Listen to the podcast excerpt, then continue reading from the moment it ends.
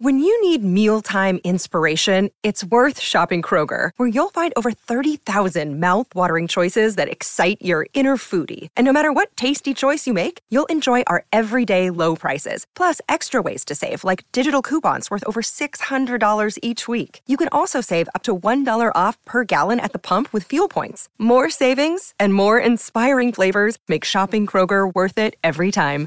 Kroger, fresh for everyone. Fuel restrictions apply. All right, let's get into the wide receiver rankings. We got Cooper Kupp here, number one, believe it or not. Uh, And by the way, the last time he played the 49ers, he caught 14 balls on 19 targets for 122 yards. So he's going to be just fine this week. He's followed by Justin Jefferson against Arizona, Tyreek Hill against Detroit in an amazing matchup against the Lions, Stefon Diggs against Green Bay, uh, which which maybe you can be worried about Jaire Alexander, but you shouldn't be. Um, you No. know, Justin Jefferson went nine for 184 and two touchdowns on them. Terry McLaurin just last week went five for 73 and one against Jaire Alexander last week. So, you know, it's kind of crazy how this Green Bay secondary hasn't been tested this entire year. Like just looking at like the teams that they played. Um, so I wouldn't be worried about it at all for Stefon Diggs. Yeah. Um, Amon-Ra St. Brown at five against Miami. He's expected to clear the concussion protocol in time. Kind of surprised he hasn't cleared as of yet. So I am confused a little bit. Yeah. But he should be cleared. Yeah, considering he didn't have a concussion, you know, what's Considering doing in the concussion protocol? concussion. It's like Yeah. I, I don't know what that's about. I, I think he plays this week. I wouldn't, you know, worry about it until it comes out and says that, you know, Amon-Ra St. Brown isn't playing. I'm assuming he's playing. I would assume so too. I would assume so too. That's the hope. Um, Jalen Waddle at six again in a great matchup. Davante Adams at seven against New Orleans. Like we mentioned about him, he has the flu, and you know, hopefully he he plays. He is he is expected to go. Just have another option ready just in case. DeAndre Hopkins at number eight this week. I normally wouldn't be ranking him this high, but he has a really good matchup, and he's coming Oh, off yeah. a fifty percent target share game. Uh, 80% of his routes last week either came out of the slot or the left perimeter. And at, th- at these two specific spots, the Vikings are giving up the fifth most fantasy points and the second most fantasy points, respectively. Patrick Peters, Patrick Peterson this year has actually been pretty solid, and but he hasn't shadowed all year, and he has been stuck on that offense's on the offense's right perimeter all year long. So I don't expect Hopkins to see much of him this week. Yeah. So I think he can have another blow up game. Yeah, and the way we saw DeAndre Hopkins used last week, you know, that's actually very encouraging considering that he missed the first six games and he missed a lot of football last season too.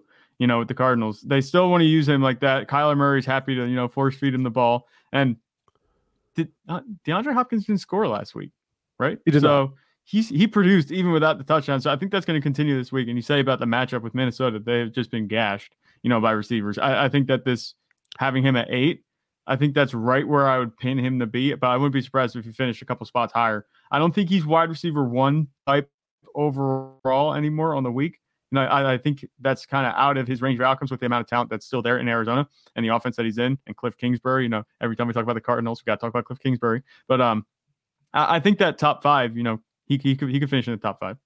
Um, just the lower end of top five, Like five. five or four. That's my that's where I that's where I see ceiling. You know, well, just I- I- because I- yeah, we'll say I, I'm with you on that. I, I- I don't view Hopkins as like a wide receiver one moving forward, like a top 12 option moving forward. I just think this week in particular, he's going to be really, really good. I moved Tee Higgins up to number eight with the Ja'Marr Chase news. Um, solid matchup for him overall this week. Perimeter wide receivers have been able to get it done against the Browns for the most part, but over the last four weeks, they have played better. So, you know, if you're if you're expecting like amazing production out of him this week, I'll temper my expectations just a little bit. Um, but he has the upside. He has the talent to come through in any matchup, especially if he's given the opportunity, which he should this week. Yeah, now with Ja'Marr Chase out, it's Tee Higgins' show. You know, I, I think, like Pretty I much. said, he is on many teams. If he went to a bunch of other teams, he'd be wide receiver one. There's only a couple teams that he wouldn't actually be the wide receiver. Now we're going to be able to see it. I think Tee Higgins has the talent. I think he'll capitalize. I don't think there's going to be a situation where fantasy managers are let down unless an injury would happen. I don't think there's any chance. I I think that he's one of the safest options this week. I have AJ Brown at wide receiver 10 overall this week. I have DeVonta Smith at wide receiver 16 overall. I really think that these two can take advantage of the Steelers secondary, especially on the perimeter. The Steelers secondary has gotten healthier, and has played relatively well over the past two weeks. They held Tyreek Hill and Jalen Waddle to four for 88 and seven for 72, which for these two, relatively speaking, is holding them in check. Um, the week prior against the Bucs, Mike Evans was held to four for 42, but the Bucs have been struggling, right, to really find their offense for the most part lately. The Eagles, on the other hand, I think they're going to have a day against the secondary coming off the bye. Levi Wallace has been picked on by opposing quarterbacks. He's being targeted at a whopping 28% on routes run against him. And he's going to see a lot of DeVonta Smith on that right side of the offense. Ahkello Witherspoon hasn't been targeted as much as Wallace, but is still over 20% of routes run against him. But and he's also vulnerable and given up more than average production against him on the outside. So he's going to mostly see AJ Brown and the these both these guys, AJ Brown and DeVonta Smith, move around quite a bit but they mostly stick on the perimeter. And from a fantasy perspective, the Steelers have given up the second most fantasy points to perimeter wide receivers. So I'm expecting a big day from these two guys. Yeah, I agree. And we saw what Gabe Davis and Stefon Diggs were able to do against Steelers defense. You know, the Eagles have very similar one-two receivers they've been getting it done at high level against some high profile defenses, you know, most recently against my Cowboys, you know, before the bye last week. And we've been talking about this for a few weeks now that we haven't really seen AJ Brown take over a game. The positive regression, I think, is coming. It's shortly on the horizon, and we should be seeing a lot more of AJ Brown in the end zone post bye. And I think that's going to start this week against Pittsburgh. Uh, we have Tyler Lockett here at number 11. Uh, the Seahawks will most likely be without DK Metcalf. Uh, Lockett should get the lion's share of, of targets against the Giants. The Giants are playing the most man coverage out of any team in the NFL right now. And Dwain McFarland, he tweeted a list of wide receivers with the highest percentage of a step or more of separation. Tyler Lockett was number one on the list at creating a step of separation against single man coverage on 70% of his routes. So he's he's the best in the league in doing that right now. The dude can ball. Okay. So now the Giants have completely, yeah. you know, been if you look at where the Giants have been getting up the production and where uh, Tyler Lockett has uh, lined up at, they have pretty much shut down the right perimeter this year, the Giants have. And they've been giving up the least amount of fantasy points to that side. That's Adoree' Jackson side. But the good thing is that Tyler Lockett, he moves around so much that he should be avoiding it quite a bit. Um, so he he plays on the left, he plays in the slot. So he should be all right in this matchup. So I'm not too worried about it. I think the target distribution is going to be pretty tightly distributed in Tyler Lockett's direction this week.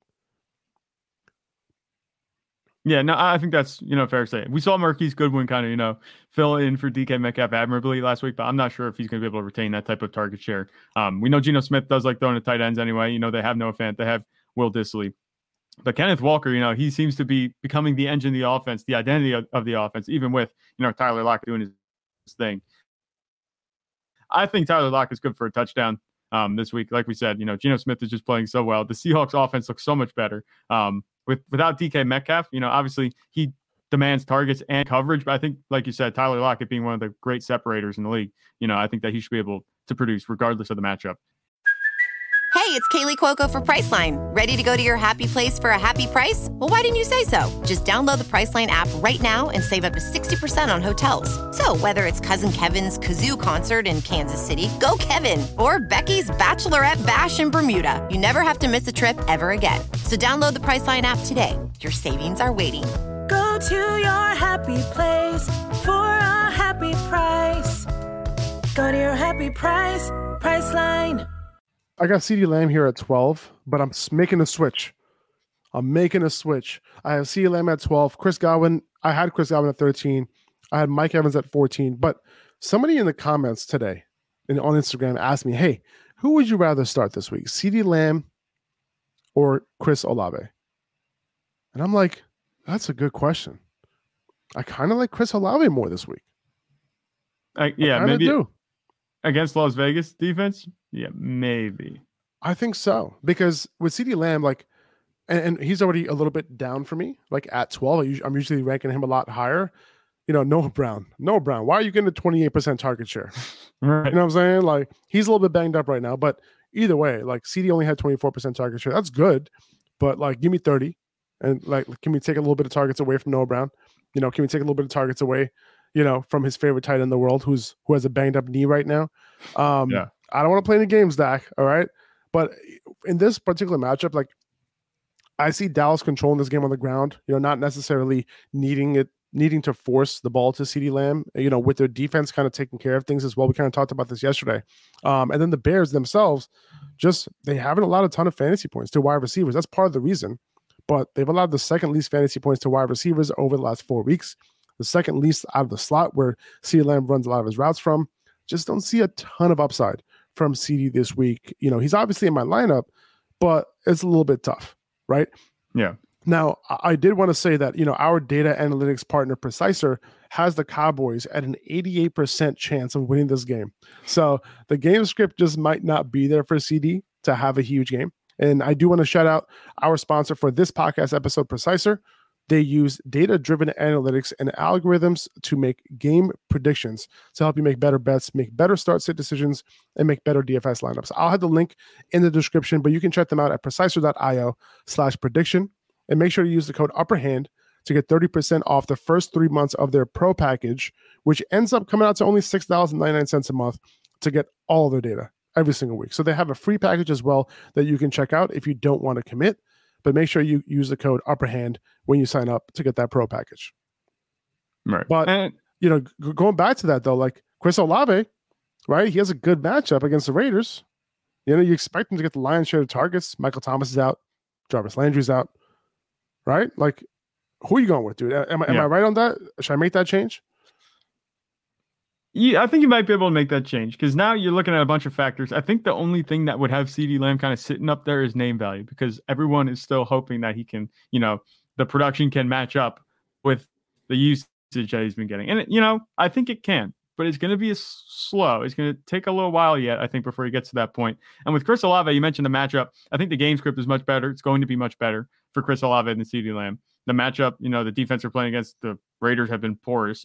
And with Chris Olave, you know, he's going to benefit probably from Michael Thomas being out, like you said again, and Jarvis Landry. You know, he's been a go-to guy regardless of who's at quarterback and who's starting at receiver for for the for the Saints. So I, I like Chris Olave. Maybe I might put him over CeeDee Lamb this week. Nice. Nice. All right. DeVonta Smith, we have him at number 16, like we mentioned. Uh, Michael Pittman at 17 against a Washington perimeter that Aaron Rodgers you know, should have taken advantage of last week. Uh, but this is a great matchup for him either way. You know, let's hope that Sam Ehlinger can keep his fantasy value and fantasy, you know, upside alive. You know, I like the matchup. This is why I have him here. A little bit risky, but I'm okay putting him here. Um, I have Courtland Sutton at 18 with Russ back. Who would you rather play this week, Courtland Sutton or Michael Pittman? Uh, this is Jacksonville.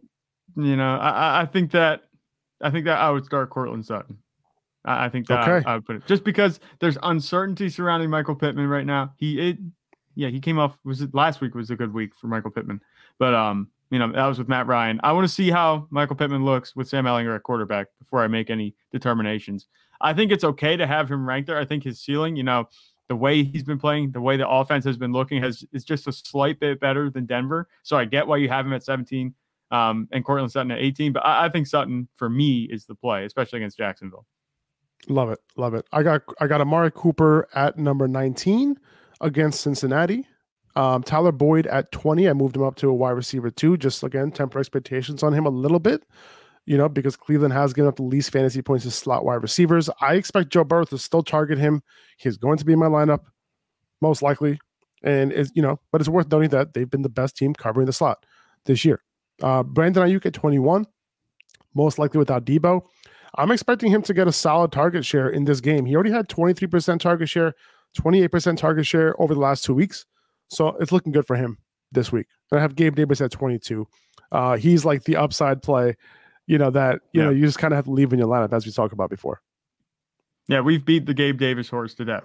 I mean, it is just we we've talked about him at length, and we talked about him. I said it at the beginning of the season that we're gonna have him here right at this low wide receiver two range, just because that's really the only way you can value him because he has such high upside, but also such a low floor. Um, he's either you know winning you your your matchup or losing you your matchup, and we talk about that kind of player. Kind of you know that's the kind of player that you can't bench, even though your first instinct might tell you to bench him. I I don't think you could bench him. I think 22 is a good ranking. I think he could easily outperform that. Um, we're going to just keep seeing Gabe Davis in this range. You know, obviously he wasn't here last week because the Bills were on bye, but I- have liked what I've seen more from Gabe Davis these past few weeks than I did at the beginning of the season. I think that he, if he can stay warm, you know, I might actually slide him up a little bit higher if we can stay on a hot streak. Let's see. Who else do I have here? Christian Kirk, I have a 24, but guess who I got at 23? A little bit of a surprise. Jakobi Meyers coming out of nowhere.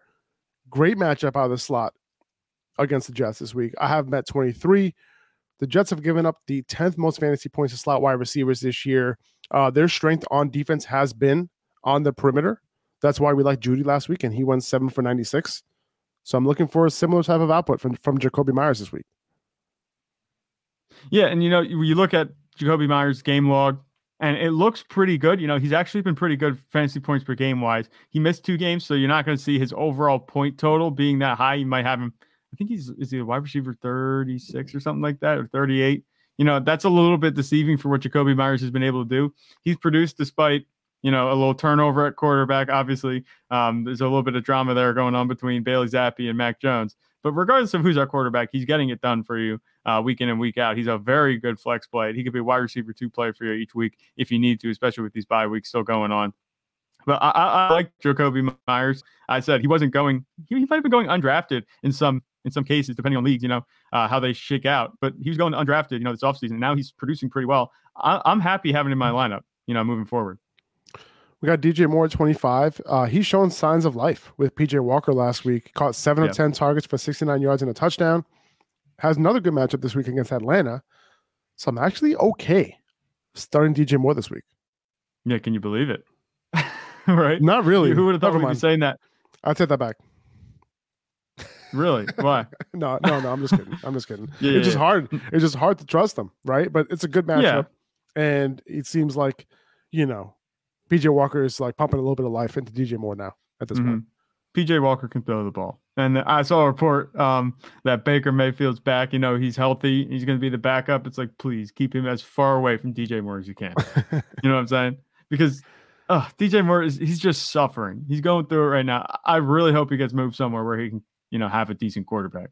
But until further notice, I, I mean, I'm all right with him now because, like we said, like he's really the only fantasy asset outside of now D'Onta Foreman um, in the Panthers offense.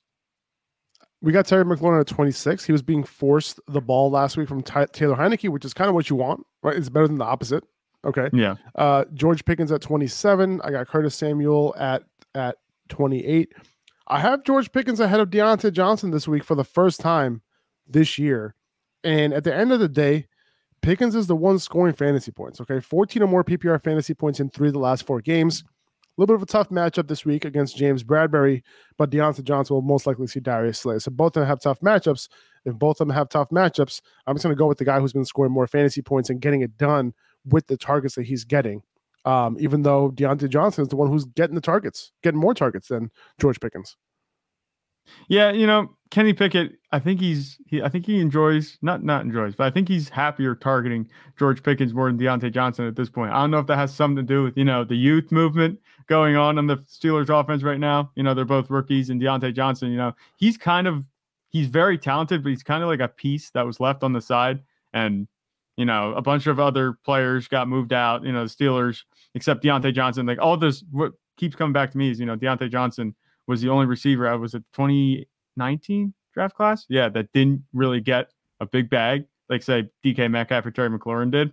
But Diontae Johnson, you know, he's getting it done, but it doesn't seem like the Steelers offense is revolving around him as much anymore. It looks like they're going to give the reins to Kenny Pickett, and he's been targeting George Pickens. Um, that's what it comes down to, to me, for me. I didn't think Diontae Johnson was going to be very good in his offense, regardless you know, even with Mitch Trubisky at quarterback, and we kind of seen that happen. Um, George Pickens has overtaken him. I, until further notice, I think George Pickens is the guy in Pittsburgh.